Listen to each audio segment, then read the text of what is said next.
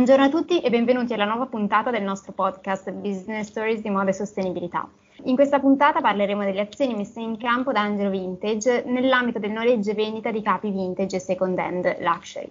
Angelo è uno dei più importanti negozi di abbigliamento vintage in Italia e nel mondo, che da sempre promuove un consumo consapevole e sostenibile attraverso proprio il second hand. Ne parleremo con Angelo Caroli, fondatore dell'azienda. Benvenuto. Grazie, grazie dell'invito ad essere qui. Angelo è uno dei, come dicevamo, è uno dei negozi di moda vintage più grandi d'Europa, nato con l'obiettivo proprio di incentivare un consumo più responsabile attraverso la vendita di capi vintage e second hand luxury. Ci racconti un po' da dove nasce l'idea e cosa ti ha spinto a implementare questo eh, modello di business circolare anche in tempi non sospetti? Allora, sicuramente diciamo che ho iniziato prima ancora dei 18 anni a mm, rendermi conto, diciamo, di avere un'attenzione nei riguardi della moda e di volere eh, utilizzare delle cose che poi non avevo un grande budget, eh, diciamo anzi che era proprio minimo, per cui ho iniziato a guardare un po' nel guardaroba di mio padre, ho iniziato anche per le mie amiche a consigliargli che cosa tirare fuori da, da quello che erano le cose dei loro genitori, ma così assolutamente senza nessun scopo eh, di, appunto, di, di recupero. Allora era semplicemente una questione economica e curiosità. Poi eh, nel giro di pochissimo tempo ho iniziato comunque eh, con questo a quasi creare un, un, lavoro nel pomeriggio dopo la scuola. Ho iniziato ad andare a Prato, eh, centro appunto di recupero delle materie prime tessili, a selezionare eh, quello che erano gli abiti. Allora vi parlo di 77-78, eh, non avevo ancora 18 anni e, ehm, a cercare delle cose per eh, poi proporre ai miei coetanei a scuola, perché poi le prime cose le vendevo a scuola. Eh, in questo mi sono reso conto che c'era tantissimo abbigliamento che veniva gettato, abiti usati, allora si lav- veniva quello, quello a Prato, gestivano per la materia prima tessile, per cui o se no facevano gli stracci per le industrie oppure buttavano. E eh, come spesso racconto, quando ho trovato un abito degli anni 20 che assolutamente non, tutto ricamato di perline, eh, in, in wall di seta, era sicuramente né un abito che potevo proporre ai miei coetanei eh, e nello stesso tempo era, but- era, stato buttato in un angolo ed era una meraviglia. Eh, lì proprio è scattata la molla di dire ma perché queste cose devono essere gettate? Perché devono andare perse? Il mio concetto è stato perché devono andare perse? Perché questa cultura della moda, che allora ovviamente non, la, non non, ave- non l'ho sintetizzata esattamente con queste parole, ma perché questi oggetti d'arte devono andare persi? Per cerchiamo di recuperarli. Recuperarli sia per venderli, sia per rivendere ai miei coetanei, che però dovevano essere delle cose eh, che fossero contemporanee, che fossero comunque da indossare, sia anche l'idea di iniziare ad appartare delle cose che al momento non avevo, degli abiti non, o degli accessori, che quel, al momento non avevo idea di che cosa farne,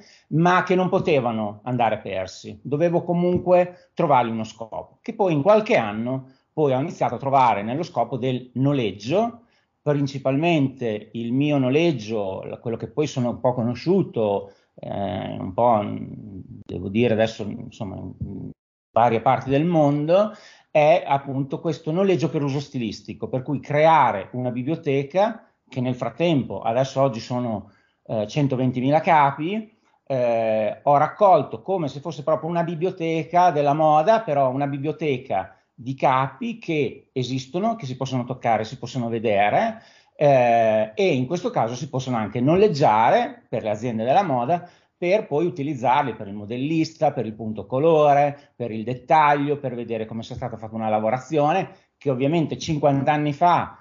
70 anni fa era fatto in un determinato modo, ovviamente con una manodopera estremamente specializzata, ma oggi può essere rifatta con delle tecnologie moderne, con dei prezzi completamente diversi, ma che la, la, la loro prima lavorazione è quella che ci permette di avere una visione, un'idea per poi l'ufficio stile di creare un qualche cosa che sia oggi contemporaneo. Innanzitutto complimenti per la, la, storia e la visione imprenditoriale che hai avuto che anticipava tantissimi tempi e tra l'altro eh, quando eri giovanissimo, insomma, quindi davvero complimenti per, per, questo, per questa storia. Per quanto riguarda la, la raccolta e la cernita degli, dei capi usati, come ci racconti un po' come avviene? I capi, ad esempio, vengono forniti da brand, da consumatori, come funziona? Allora, diciamo che appunto all'inizio comperavo da quello che erano eh, gli strazi America, diciamo, quelli che erano gli abiti gettati negli Stati Uniti principalmente, perché in quel momento erano i più interessanti, ma anche perché era il paese che eh, l'America ha iniziato a darci degli abiti usati con la seconda guerra mondiale per aiutare con uh, il mercato di Ercolano, con i primi aiuti, per aiutare eh, con degli abiti usati che però non sono mai stati eh, tanto considerati l'abito usato un aiuto se non nei momenti di estremo bisogno, perché poi dopo nasce un po' l'orgoglio, per cui l'abito usato diciamo che è un, una faccia un po' strana, no? Ha questo aspetto come eh, se è usato allora non è eh, questo grande aiuto, è un aiuto nel momento del maggior bisogno. Ma in realtà in mezzo a questi abiti che poi dopo finivano quasi tutti a Prato per appunto ri, eh, rigenerare la lana. Prato ha inventato questo metodo eh, della carbonizzazione per, appunto, principalmente per il tessuto di lana, ma anche poi dopo per recupero di tanti altri materiali che poi oggi sappiamo eh, che allora erano principalmente di lana, per cui più facilmente recuperabili, Oggi sappiamo bene che il problema non è più, eh, che la questione non è più così. Eh, oggi tessuti, ci sono tantissimi tessuti misti, tantissimi con poliestere, t- tantissimi con tessuti sintetici, per cui non possono più essere recuperati come lo era più facile nel passato. Comunque, per, diciamo, per non perderci in questo discorso che è assolutamente enorme, è importantissimo, ma eh, per sintetizzarsi sulla domanda che mi hai fatto, eh, andavo a Prato, per cui prima selezionavo da questi magazzini che intanto facevano la scelta per dividere la lana, per dividere i colori, per poi fare le varie carbonizzazioni dei tessuti di lana. Io sceglievo sia lana che cotone, che altri materiali, che seta, e sceglievo quelli che erano gli abiti che secondo me potevano essere rivenduti ai miei coetanei. Poi ovviamente eh, è un mercato, quello, del, quello, che poi dopo è diventato del vintage, il mercato quello che poi è diventato del second hand, in una maniera sempre più, eh, con sempre più pubblico, con sempre più attenzione, eh, specialmente quando lo è diventato nel luxury, eh, è cambiato anche la, la modalità di eh, acquisizione di questo prodotto. Oggi eh, compro principalmente dai privati, eh, compro principalmente guardaroba, in genere per fortuna essendo da tantissimo tempo che sono nel mercato, sono per mia fortuna molto conosciuto, per cui ho, ehm, ho un numero di telefono, una mail eh, dove sono contattato quasi tutti i giorni, c'è una persona che si occupa eh, solo, per la, di, solo, per la, risposta, per la gestione di queste cose, dove persone che vogliono eh, dare via appunto i guardaroba, i loro archivi, le loro collezioni, eh, quello che è stato anche un, pic- un, archivio di un'azienda, un archivio di uno stilista, eh, o semplicemente il guardaroba di una signora che magari, una signora o un signore che magari in anni in cui poi eh, diciamo che quello che mi sono reso conto eh, in questi anni è che ovviamente uno mh, crescendo, diventando adulto, spesso cambia la taglia o comunque cambia il modo di vestire, il bisogno dello spazio, le, le case sono diventate più piccole, per cui c'è bisogno, sappiamo tutti che siamo pieni di vestiti, che dopo un po' sono diventati troppi e devi scegliere quelli che non usi più eh, e quelli che eh, invece vuoi mantenere. Non puoi mantenerli tutti, ehm, diciamo che oggi, oggi 2022, da, da una decina d'anni, io in genere compro guardaroba di persone che magari avevano la casa molto grande, eh, che avevano comprato moda. Eh, in Italia abbiamo tantissime persone che lavorano nel mondo della moda, abbiamo tantissime persone appassionate che magari negli anni 80, negli anni 70 hanno speso tanto in, quella, in quello che è stato poi eh, il lancio del Made in Italy, eh, dove hanno investito appunto in collezioni proprie sempre di vestiti e compro, io ho la, ho la forza di comprare, se, se, vado in una casa dove ci sono eh, 3-4 stanze piene di vestiti, io ho 4-5 armadi o insomma quello che c'è, ho trovato anche case dove c'erano eh, piani interi di vestiti, eh, ho la forza di comprare tutto anzi più c'è lusso eh, più ovviamente il valore oggi è diventato importante, per cui prima l'alternativa era gettare, oggi l'alternativa può essere quella di vendere online, ma devi avere tantissimo tempo a disposizione perché ogni oggetto ha bisogno di essere contrattato, fotografato, eh, messo online, devi, avere, devi rispondere a, a, quello che ti vuole avere le informazioni. Io invece, riuscendo a comprare guardaroba interi, eh, ho delle persone che per me lavorano su tutta l'Italia e anche all'estero, diciamo in Europa, diciamo principalmente eh, Inghilterra, Francia, Italia,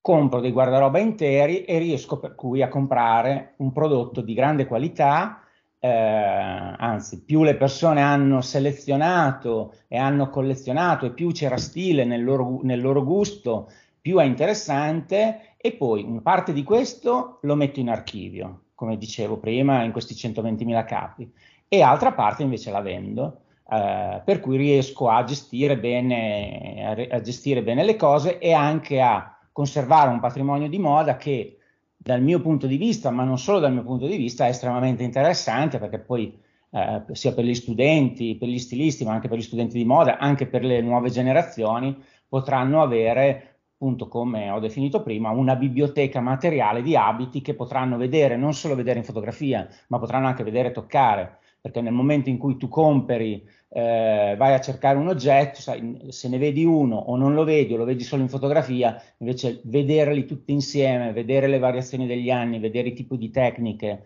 è comunque affascinante, specialmente ovviamente per gli addetti ai lavori. Senti, quindi hai raccontato anche un po' quelli che sono i criteri di selezione, diciamo c'è lo stile, c'è la qualità, c'è la, come sono stati tenuti nel, nel tempo, immagino, i, i, capi che vai a selezionare, comunque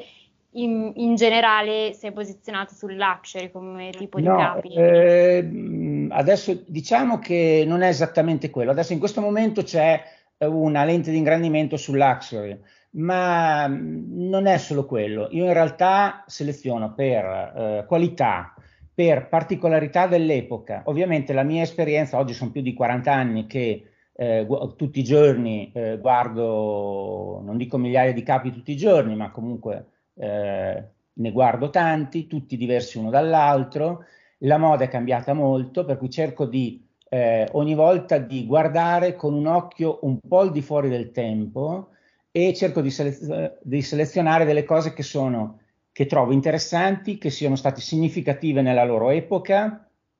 o di brand di etichette che esistenti o non esistenti che comunque hanno fatto eh, o hanno avuto dei momenti di storia eh, nel loro momento, eh, che possono essere appunto dalle cose di lavoro, da brand che sono esistiti solo magari qualche anno, ehm, tutto quello che, eh, o semplicemente dalla lavorazione. Vedo ovviamente l'occhio dell'esperienza, eh, mi permette di capire se un oggetto è, diciamo, fra virgolette, eh, banale o eh, estremamente lavorato, per dirla nel modo più grossolano. Eh,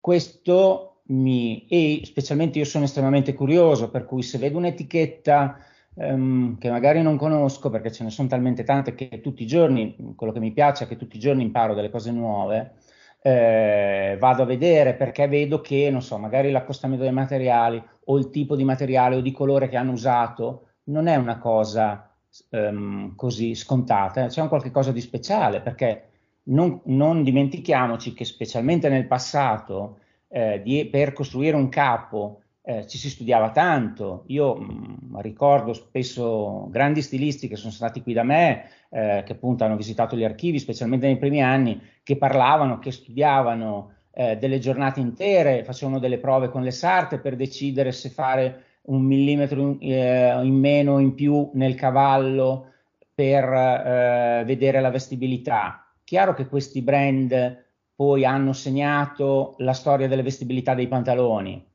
Oggi eh, questo, uno, non ce n'è più bisogno perché si può utilizzare appunto pantaloni che sono già stati fatti nel passato a seconda della vestibilità che hai bisogno e in questo caso appunto accedere a un archivio è importante. Due, non ci sono più i tempi per fare questo. Oggi un pantalone viene fatto in una velocità, eh, lo sdifettamento spesso viene fatto via fax, non viene più fatto con la modella, con le prove, non, non esiste fare prove su uno sdifettamento di pochissimi millimetri, mentre nel passato era la normalità, per cui un, c'era un'attenzione eh, che eh,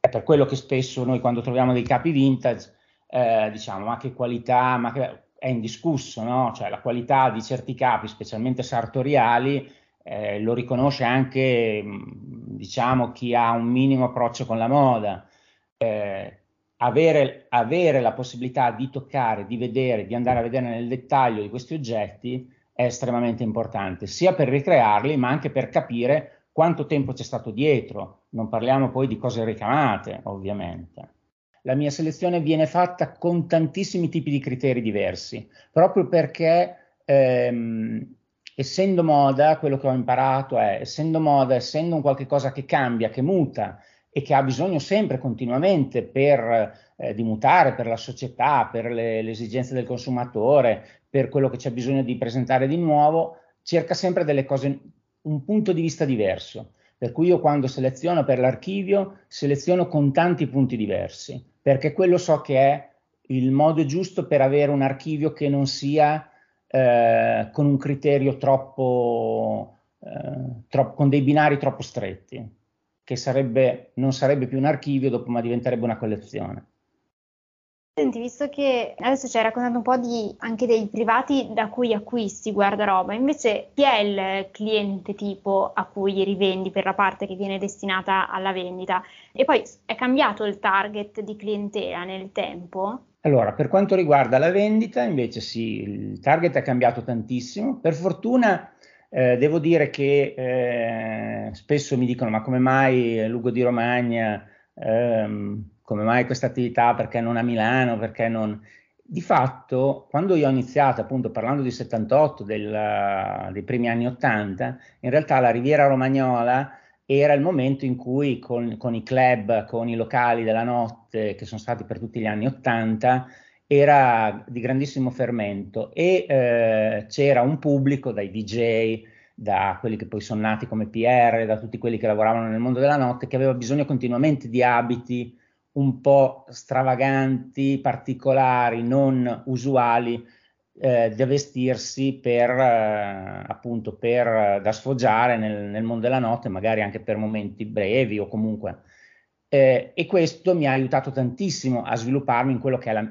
la città dove sono nato e, e, a crearmi, a crearmi qui la struttura che poi, eh, che poi ho reso così importante da poi essere eh, lei forza di attirare pubblico da fuori e non un mio cambiamento a dover andare in una grande città. Allora in quei tempi era più interessante essere qui in Romagna che essere in centro a Milano col tipo di pubblico. In centro a Milano il, l'usato di allora era estremamente banale, qui poteva essere, qui potevi avere i clienti che cercavano anche delle cose molto particolari, speciali e mh, poi attirava tutti quelli che lavoravano nel mondo della, no, della moda, insomma per cui ha, è stato un, un, momento e un'epoca che mi ha aiutato a svilupparmi appunto negli anni Ottanta. E ehm, oggi, e allora avevo un tipo di pubblico che era principalmente quello, chi, lav- chi lavorava o chi andava nei, nei, locali la notte e un pubblico estremamente giovane che voleva spendere, mh, mm, voleva prendere delle cose particolari, speciali, ma che costavano poco. Principalmente allora quello che era eh, il made in USA, jeans, camicie, giacche a righe, i primi anni in cui ho iniziato. Poi nel tempo è cambiato. Eh, spesso dico, eh, in quegli anni le mamme mi odiavano perché i figli portavano a casa la roba usata e le frasi normali erano ma io ti do anche i soldi che dicevano loro ai loro figli, eh, io ti do anche i soldi per comprarti la roba nuova, perché ti devi andare a comprare la roba usata? Eh, cos'è sta roba usata? Cos'è sto odore? Poi allora, specialmente negli abiti usati americani, eh, mh, che devono essere disinfettati attraverso un gas quando arrivano in Italia, avevano spesso mantenevano questo odore un po' diverso dal solito per un po' di tempo. Per cui questo odore che dava un gran fastidio, mi ricordo che dava un gran fastidio alle mamme, infatti tante mamme hanno anche bruciato i vestiti. Dopo una, una, cosa che ripeto perché trovo estremamente importante per fare capire il cambiamento dei tempi, dopo una decina d'anni, diciamo, quelle mamme che avevano bruciato i vestiti poi hanno iniziato a comprare le maglie di cashmere ricamate con le perline eh, degli anni 50 perché? Perché eh, la Blue Marine allora le faceva e costavano delle follie e poi si sono resi conto che quelle vintage erano più belle, di qualità di lana migliore, ovviamente non per tutti, ovviamente, ma un certo tipo di pubblico, una nicchia di pubblico ha notato questa differenza che nel mondo del vintage c'erano queste maglie che costavano non un decimo, un centesimo, un ventesimo della maglia nuova, ma erano di estrema qualità, molto più belle, molto più particolari e non tutte uguali. Per cui ha iniziato a cambiare un punto di vista diverso perché c'era un prodotto diverso da guardare. Hanno iniziato a capire che il cappotto di cashmere eh, vintage costava pochissimo, ma nello stesso tempo era di estrema qualità e magari nuovo non se lo potevano permettere di comprare. Per cui ha iniziato, e questo ha iniziato pian pianino a allargarsi a macchia d'olio e a, eh, a fare apparire quello che era il second hand, eh, che per tanti prima era solo una cosa che aveva usato un altro, un qualche cosa estremamente interessante, un qualche cosa di qualità, un qualche cosa di qualità abbordabile, per cui qualità, convenienza e particolarità. Il capo che trovo vintage, che mi va bene, nessun altro lo trovo che ce n'è uno uguale al, al mio. Se vado in una, eh, in una festa una sera con un abito vintage, il mio abito, eh, se è apprezzato, ce l'ho solo io, se magari di Zara ce ne sono 10 che ce l'hanno vestito uguale, di H&M ce ne sono magari 20 donne che hanno lo stesso, ma di vintage ci sono solo io e magari l'ho pagato meno di loro. Per cui eh, questo ha iniziato a diventare un grande valore aggiunto, che col tempo è diventato sempre più importante. Con calma, perché è cresciuto, appunto, come vi dico, negli, quando ho iniziato eh, non erano anni in cui era molto apprezzato questo. Oggi ovviamente è completamente cambiato il mercato, ben per fortuna, e specialmente anche è cambiata l'attenzione in quello che è l'abito usato perché non sia più solo un oggetto da gettare, ma che sia un oggetto da recuperare. Senti, nelle motivazioni comunque mi hai parlato molto appunto di, dell'esclusività, del, della qualità, del, anche del prezzo. Ma la sostenibilità quanto conta secondo te nelle scelte di acquisto di oggi, di cui eh, acquistano già presso di voi? Cioè il, il, driver d'acquisto è un altro, quindi quelli che mi raccontavi tu, o c'è anche effettivamente un'attenzione alla sostenibilità, posto che alla fine, anche se la motivazione è un'altra, sta di fatto che comunque il risultato è una scelta che sicuramente ha un impatto inferiore rispetto a comprare un capo nuovo, però eh, c'è una consapevolezza da parte appunto dei, dei clienti. Adesso mentre, mentre, finivi la frase parlavi di, di questa consapevolezza anche del, del non, non, considerare un capo come, come, rifiuto, se non sbaglio, insomma l'hai, l'hai accennato adesso alla fine, però mentre mi parlavi dei, dei, dei motivi principali per, per, l'acquisto non mi parlavi tanto di sostenibilità, quindi volevo capire secondo te quanto è effettivamente rilevante, quando, quanto in realtà questo è un vantaggio che abbiamo, un beneficio che abbiamo, ma non è il motivo dell'acquisto. Allora, eh, oggi cioè, prima veniva fatto era un plus in più, non era il motivo principale dell'acquisto. Oggi ne sta diventando sempre più una consapevolezza, specialmente nelle nuovissime generazioni, perché le, le eh, giovanissime generazioni comprano anche, comprando anche un prodotto ancora più recente, perché quello che ho notato ad esempio nel, nell'avere tanti tipi di clienti, target di clienti diversi, tanti tipi di pubblico diverso, è il, più il pubblico è giovane e più generalmente compra eh, epoche abbastanza vicine. Eh, non so, fino a poco tempo fa i ragazzi giovani, diciamo fino ai 25 anni, compravano gli anni 90. Adesso i giovanissimi 16, 18 comprano già il 2000, cioè comprano spesso e cercano un prodotto che era quello eh, che più o meno è stato dismesso quando sono nati. Il vintage in genere ha una ventina d'anni e questo è il tempo in cui eh, l'abito viene dimenticato, è di nuovo interessante da riguardare da un punto di vista di moda, che è poi un criterio estremamente importante per ricomperare. C'è un pubblico che viene a comprare per sostenibilità, ma principalmente tu compri un abito e un oggetto che è un, che è un abbigliamento, per cui la parte estetica è importante, non è semplicemente un recupero. sì, è un recupero, ma è un recupero di un qualche cosa di estetico, per cui ti deve piacere, devi avere la soddisfazione di indossarlo. Nel momento in cui hai la soddisfazione di indossarlo, il plus della sostenibilità è un plus importante, ma che si aggiunge agli altri plus, perché tu non ti vai a comprare eh, una camicia di poliestere semplicemente perché vuoi comprare una camicia eh, per non gettarla. Ti compri una camicia, magari non di poliestere, magari la compri di cotone perché poi il costo uguale, eh, parlando di second hand, te la compri di un colore che ti piace, non te la compri di una taglia che è fuori taglia perché eh, quella se no la buttavano via, perché purtroppo di vestiti che vengono buttati via ne esistono ancora delle migliaia e migliaia e migliaia di tonnellate, per cui in queste migliaia di tonnellate fai una selezione.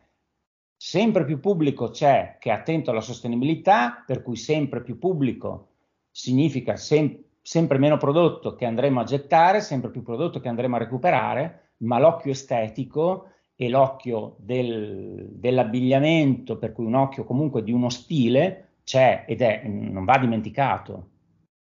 Anche in Africa, dove andiamo a buttare vestiti, come sappiamo, fanno una selezione comunque legato poi anche un criterio estetico e, ehm, e di qualità di prodotto, perché hai molta scelta, hai molto, purtroppo c'è ancora tanto che viene gettato nel momento in cui verrà gettato poco, allora la selezione probabilmente sarà solo più vicina ai criteri solo di sostenibilità. Non è il caso adesso. Adesso è, è un, un, mix che secondo me è, è, cal- è, calibrato, benvenga, non benvenga, sono io il primo a dirlo, in basilare che ci sia, ma non è il primo criterio. Cioè io vado in un negozio di vintage perché voglio anche com- compro un'idea sostenibile, e compro un prodotto che comunque ho, voglio, ho il gusto di indossare e l'orgoglio poi anche di poi parlarne, perché poi dopo incontro gli amici, hai preso questa, sì, l'ho pagato pochissimo, guarda che bella che è, eh, è un prodotto sostenibile, ho aiutato la moda circolare, non l'hanno gettato, tutto questo insieme rende la cosa ancora più interessante e altre persone poi dopo andranno a comprare. Tra l'altro, come consumatrice, confermo la soddisfazione di quando ti trovi la chicca al, eh, al prezzo davvero eh, super accessibile, proprio la chicca dal punto di vista della qualità, dello stile. Quindi è vero, eh, c'è una grandissima soddisfazione, lo, l'ho proprio sperimentato anche io come consumatrice. Quello è il motore, è il motore che ti sveglia la mattina presto andare al mercato, l'occasione di fare eh, esatto, la, di, di avere il colpo, il colpo, di fortuna, l'idea di poter trovare il pezzo speciale solo per te al buon prezzo, che c'è sempre. Il bello è che c'è sempre. Chiaro, si cede di meno, ma eh, è quella che soddisfazione è. È una soddisfazione che è impagabile. Esatto, esatto. Guarda, c'è, c'è un evento una volta all'anno praticamente a Milano e proprio bisogna andare appena apre, per, appena apre il posto perché dopo mezz'ora già ti sei perso i pezzi migliori, quindi c'è, lì, c'è proprio la corsa a prendere i primi pezzi, quindi insomma capisco benissimo quello che stai raccontando. E senti, secondo te di cosa c'è bisogno per sviluppare ulteriormente il mercato eh, appunto del, del, second hand, considerando che eh, diciamo è uno dei fattori che possono dare un grandissimo contributo proprio per la, la riduzione della, dell'impatto ambientale del settore, perché mi sembra che ci stai raccontando che consumatori, di consumatori ce ne sono sempre di più. Secondo te, appunto, quali sono magari le leve che bisogna muovere a livello di settore? Ad esempio, attrarre anche delle fasce di consumatori che ad oggi non sono particolarmente ricettive, oppure implementare una rete logistica migliore per il recupero, la raccolta oppure sensibilizzare maggiorme, maggiormente anche magari quelli che sono i brand che invece possono dare le loro eccedenze. Insomma, raccontaci un po' secondo te quali sono le sfide che bisogna affrontare per, per sviluppare ulteriormente il mercato e cosa possiamo fare secondo te? Allora, secondo me la, la prima cosa da fare è entrare in un, in un nuovo, eh, nel prossimo step eh, di cambiamento di pensiero dell'accettare anche un capo difettato. Cioè spesso gli abiti che sono gettati sono stati gettati magari perché avevano un difetto, i capi che, che, le aziende scartano perché sono gli imperfetti, non sono i perfetti della produzione, per cui sono qualche cosa che hanno dei piccoli difetti, magari spesso quasi invisibili o comunque di minimo dettaglio, che però eh, sono quelli che nella maggior parte delle persone eh, li vincolano anche se trovano un, uh, una chicca speciale come quella che avevamo detto prima. Allora, se trovano la chicca che costa poco e si rendono conto che non la troveranno mai più, magari accettano un difetto, una sbavatura, ma spesso eh, il pubblico che compra chi si è approcciato recentemente al mondo del vintage, chi c'è da tempo no, anzi, eh, io spesso dico, io eh, per il mio uso personale, spesso mettere delle cose con dei difetti mi piace perché me lo rende ancora più particolare, oltre che della mia taglia, oltre che cosa, quel difetto lì magari un altro non l'avrebbe accettato, per me invece è un, è un, è un plus che rende più particolare quel capo eh, e che mi ha aiutato a trovarlo, per cui ehm, lo trovo un plus di valore. Ma eh, ovviamente, eh, ovviamente, sto parlando mio, di quello che è stata la mia scelta di vita, per cui non, eh, ovviamente non tutti possono pensare così, però tante persone, tanti miei clienti non fanno caso ai difetti. È un qualche cosa che spesso, ad esempio, nell'idea che possa avere dei piccoli difetti, anche se è un capo vintage, anche se magari è un capo che ha 50 anni, eh, che possa avere qualche difetto è normale, che possa avere dei segni d'usura è normale. C'è un pubblico che lo, che lo concepisce, ma un, la, il grande pubblico ancora no. Vorrebbe ritrovare l'oggetto degli anni 50 nuovo come lo era allora, che non è possibile ovviamente, o è che è estremamente raro. Eh, questo secondo me sarebbe un qualche cosa che aiuterebbe ancora di più a allargare il punto, eh, il punto di vista e avvicinarsi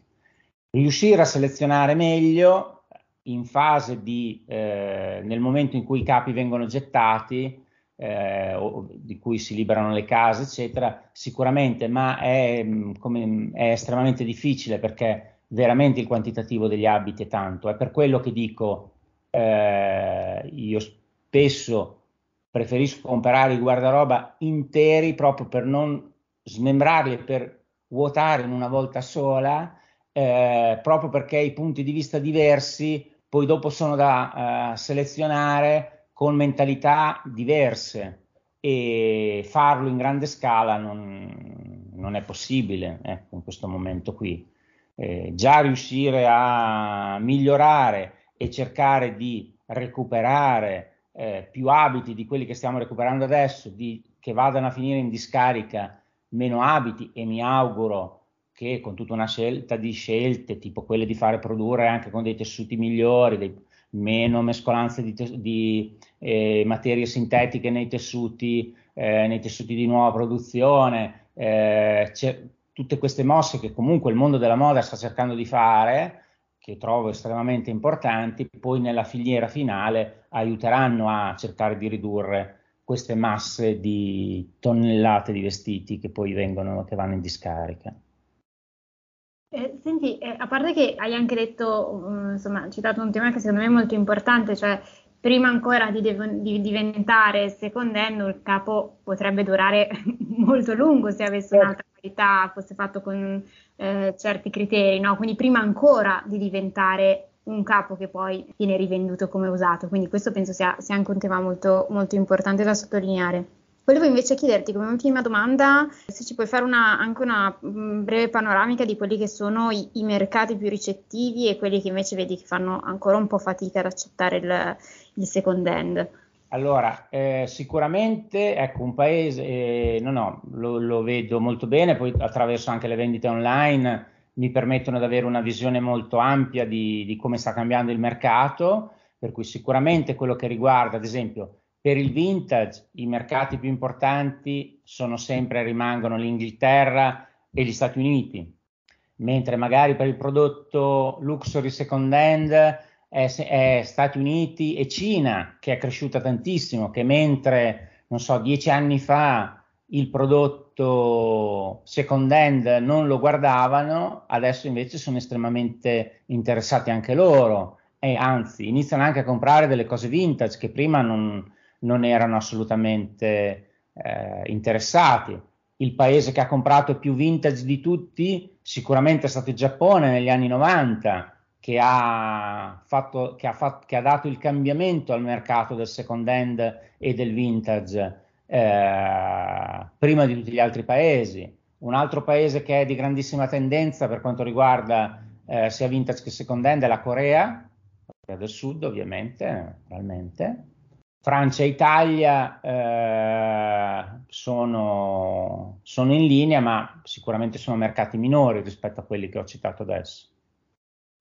Grazie mille anche per questa panoramica eh, extra Italia. E, mh, senti, ti ringrazio per, per, il racconto che ci hai fatto, che, che, fa trasferire intanto tantissima passione per, per quello che fai, oltre che appunto una, una visione davvero, insomma, una, un'attività anche pionieristica.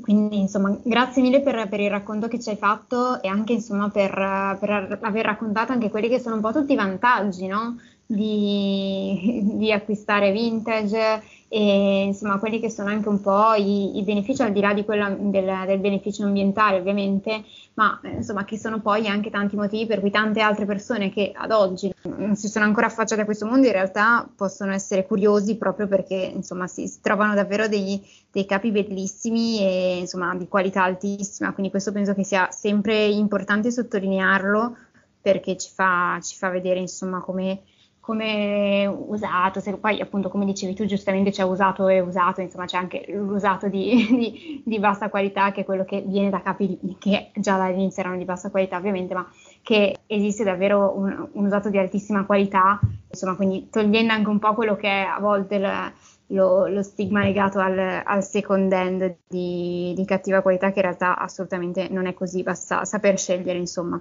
Quindi Grazie mille per, per la disponibilità. Che, e... Scusa, mi è fatto venire in mente che ti aggiungo, se può essere utile, può essere divertente. Eh, mi, mi, hai fatto, chiacchierando appunto adesso nella chiusura, mi hai fatto venire in mente che c'è anche un altro aspetto che è abbastanza interessante, che spesso le persone, quando appunto compro i guardaroba, per cui ho a che fare con le persone che poi hanno indossato i loro vestiti, eh, per cui sono, se li sono magari fatti fare, se li avevano, eh, se, se, erano, se, vengono ancora dagli anni 50 o 60, dove magari si erano fatti fare l'abito per l'evento particolare, per la cosa per cui hanno piacere, la signora ha piacere di raccontarti eh, un po' della loro memoria, della loro storia, delle cose che avevano eh, che avevano comprato, come, perché c'era un approccio diverso, no? che, che, non è stato quello degli anni 70 e 80 dove entravi in boutique, lo compravi e andavi via, ma c'era appunto, lo facevi fare, decidevi qual era il modello, eh, magari ti consultavi con la mamma o con la sorella eh, e te lo mettevi con grande orgoglio nel momento in cui andavi. Questa storia che è comunque estremamente interessante, questo fatto di sapere spesso che alcune, co- come, che alcuni di questi oggetti non andranno semplicemente in vendita, ma verranno conservati, è un qualche cosa che riempie spesso d'orgoglio eh, le persone, per cui spesso quando gli racconto che poi io una parte de- di quegli abiti, quelli che io ritengo più interessanti, li conservo e decido appunto di, di non venderli, ma che rimarranno poi anche per le prossime generazioni, è, questo è un qualche cosa che spessissimo eh, li riempie d'orgoglio, specialmente chi magari era anche stilista o qualcuno che li ha collezionati e ultimamente, ad esempio, parlando così di un aneddoto che è comunque molto carino, ultimamente mi è capitata una signora che eh, gli ho comprato il guardaroba e poi quando gli, c'era una serie di abiti da, da, da Gran Sera eh, che gli diceva che lei aveva usato negli anni 60, che aveva avuto la fortuna di andare col marito tutti gli anni a fare una crociera ed era l'abito dell'apertura della sera della crociera, per cui era l'abito più importante che si usava durante la crociera, che tutti gli anni era così, e quelli mi ha detto, guardi, questi, allora vorrei che questi qui, eh, questi qui non glieli voglio vendere, glieli voglio eh, donare purché rimangano nell'archivio, questi qui invece glieli vorrei vendere e vorrei che andassero, vorrei, nel, nella sua idea, vorrei tanto che andassero a delle altre eh, ragazze che gli portino tanta gioia quanta gioia hanno portato a me quando me li sono messi. È vero, perché alla fine poi i bei vestiti portano anche gioia, è vero. Dobbiamo risolvere questo problema del, dell'impatto ambientale e sociale perché, perché, poi in realtà il bel vestito porta davvero tanta gioia. Hai ragione, hai esatto. ragione. Ed è un punto di vista sempre da, da, tenere, da tenere presente, esatto. È vero, è vero, è vero. Senti, grazie mille davvero per il tuo racconto e per la, la storia che ci hai portato. Grazie a voi, grazie di avermi coinvolto.